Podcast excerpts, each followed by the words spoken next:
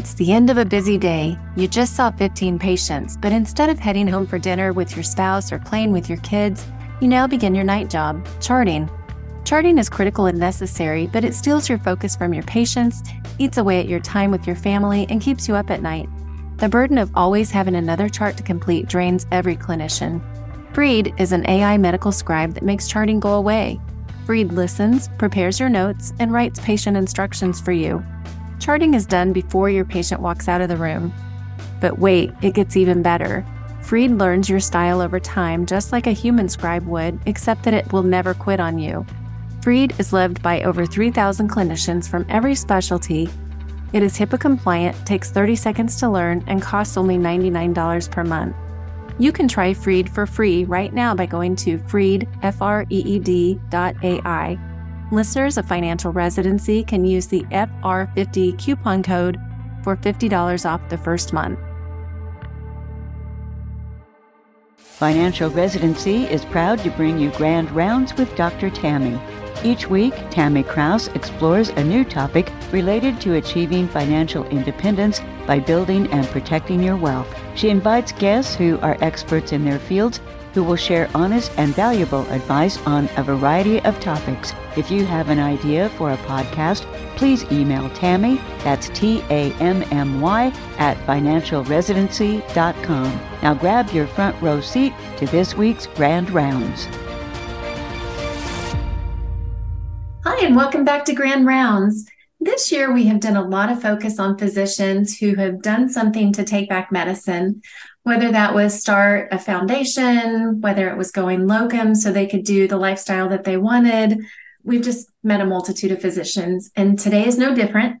Today, I would like to introduce you to Dr. Pouneh Alizadeh, and she described herself to me as living between YOLO and fire. And that just really struck a chord with me. So I thought I would bring her to meet you guys as well. Welcome to the show, Dr. Alizadeh. Hi, thank you for having me. Excited to be here. Me too. Can you describe that a little bit for me? What does it mean to live between you only live once and trying to be financially responsible? Yeah, so I was an employed OBGYN physician and had a practice I loved, a hospital I enjoyed working at, patients I loved, made a, a good salary.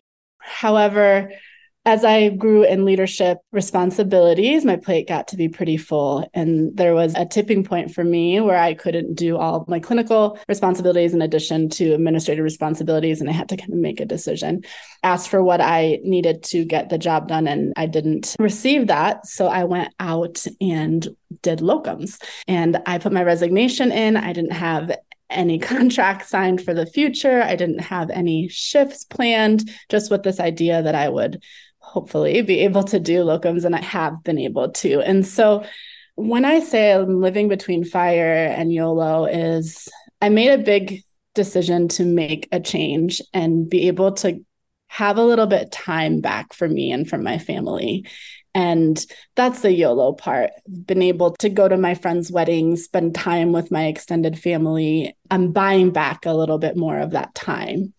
And in terms when I say fire, I'm not frivolously spending my money and going on lavish vacations.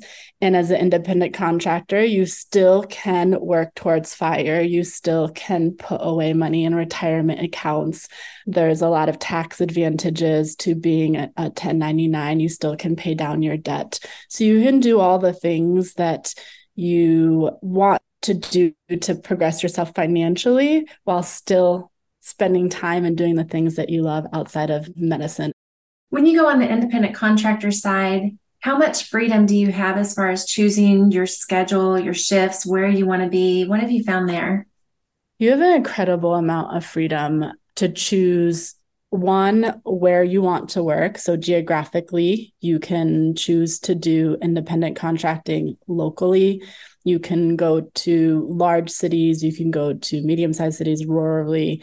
That really is your choice. And I think we all get bombarded with recruiter emails and text messages and phone calls all day long. So the opportunities are out there.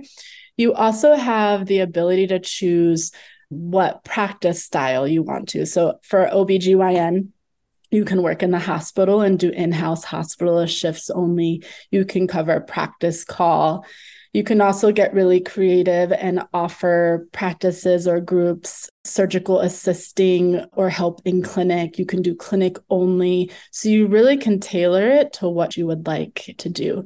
And then in terms of amount of shifts and frequency and duration, that also is really your choice. So sometimes for me, particularly, I'm never gone for more than a week and I try to do all my shifts within that and I do it about once or twice a month. So if total I work about 10 days and then I have 20 days kind of off including some travel time and it really opens up a lot of time and space to explore other opportunities. There's also telehealth you can do from home and there's, you know, multitude of other, you know, clinical and non-clinical paths you can explore. Now, thinking about employed versus locums, I know with employed, you've got all of the benefits that go along with that. And with locums or independent contracting, a lot of times you'll have to arrange those things by yourself. Going back to the number of days that you work a month, are you able to bring in the income in the 10 days a month that you would have spent working, I don't know, whatever, 22, 24 days a month as an employed physician? Yes, for the most part, I am. And I say for the most part because there is, while you have a lot of flexibility in locums, there is some instability in terms of canceled shifts. So you have to look at your contracts really closely and plan for it. And so this is kind of the fire part of you making sure that you have an emergency fund that you can cover, you know, if your shifts for next month get canceled, that you're able to cover that. But working the 10 days a month, I do make the same or not more than my employed position, largely because there is a lot of uncompensated hours that we work as a physician. So there are a lot of call ex you know we a lot of extra calls um, a lot of meetings a lot of before after work over lunch which you don't typically have as a locums and being a locums you are for the majority of the time paid per, per the hour you are working. So if you stay and do notes after clinic, that's an hour that you're getting paid for. So when you look at it like that, you are definitely making the same or more. In terms of benefits, that's always the biggest question when I talk to people like, all right, what, what about the benefits? And again, it takes a little bit of diligence and planning, but if you view it as you are your own business, you can give yourself the benefits. You can get health insurance off of the exchange. You can open up a solo 401k. And depending on how you do your taxes, there are some incentives to again, I'm not a tax professional, consult your tax professional on this, but if your tax professional chooses to choose an S corp, then your employer part of your income they can fund your retirement. And as you as an employee can fund your retirement. So you actually can stash away a lot more than you could in a traditional employed program. There are tax benefits in expenses. So, meals when you're traveling can be tax deductible, your licenses, any books, CME, work attire. If you use your own car to travel, these are all things that can be deducted. So, when you look at the global picture, there is uh, a lot of advantages that are outside just what we think of as as traditional benefits. I should also say um, the one other big thing about locums is there isn't no short-term disability. So again, going back to building your emergency fund and being diligent that you need to be able to couple, you know, cover a couple of months of no salary. Uh, and then we always recommend everybody to have their own long-term uh, own occupation disability policy. What about student loan repayment? Is that any different when you have your own business versus working for an employer? Any benefit there? I am not exactly sure on that. You know, part of my fire personality is that I don't have student loan debt currently. And then what about malpractice? Is that generally covered for you through locums agencies or do you have your own policy?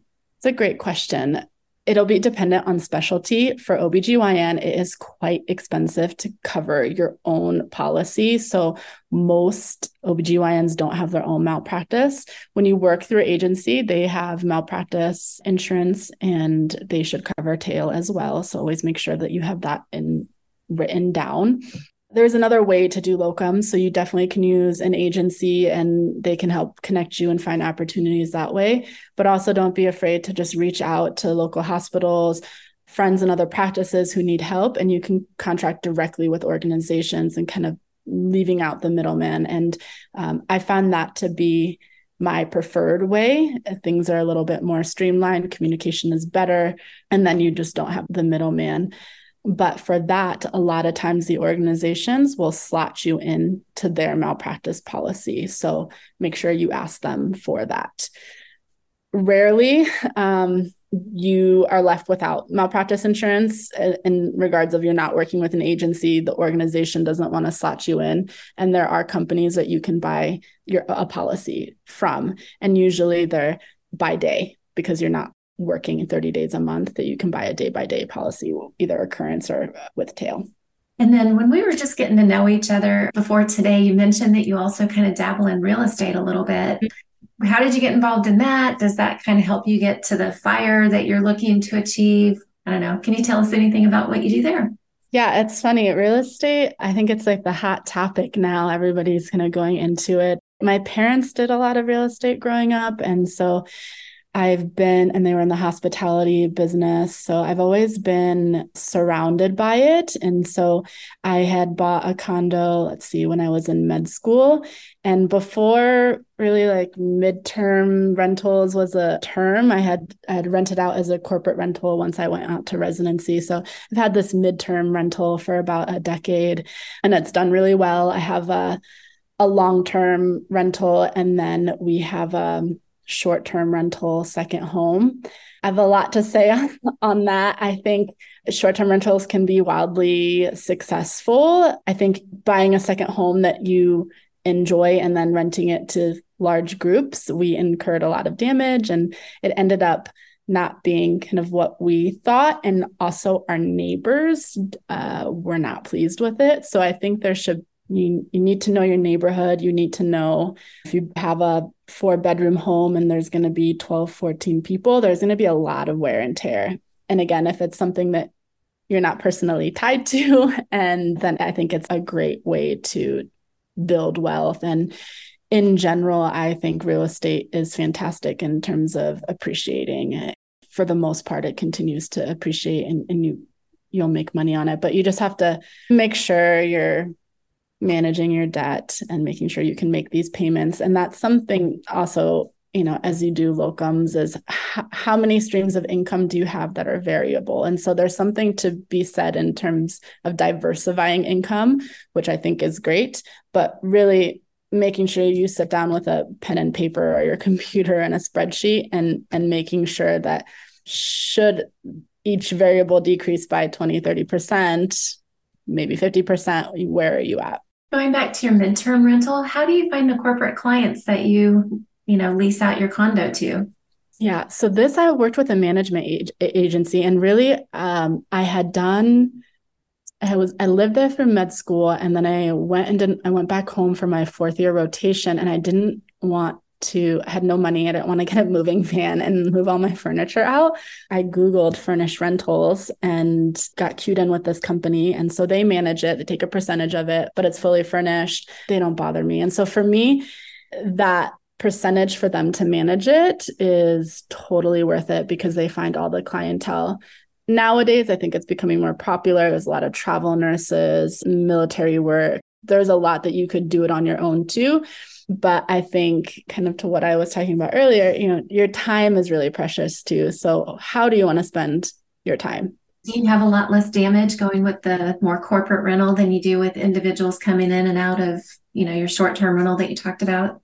100% there was more wear and tear uh, in the short-term rental in in one month of a the summer than multiple years in my midterm rental i think if you have a home and you're targeting it towards large groups and reunions and parties, like people are going to use the space. And I think in short term rentals, you push the occupancy a little bit. So if you were in a four bedroom house, it usually is going to be four, five, six people, maybe.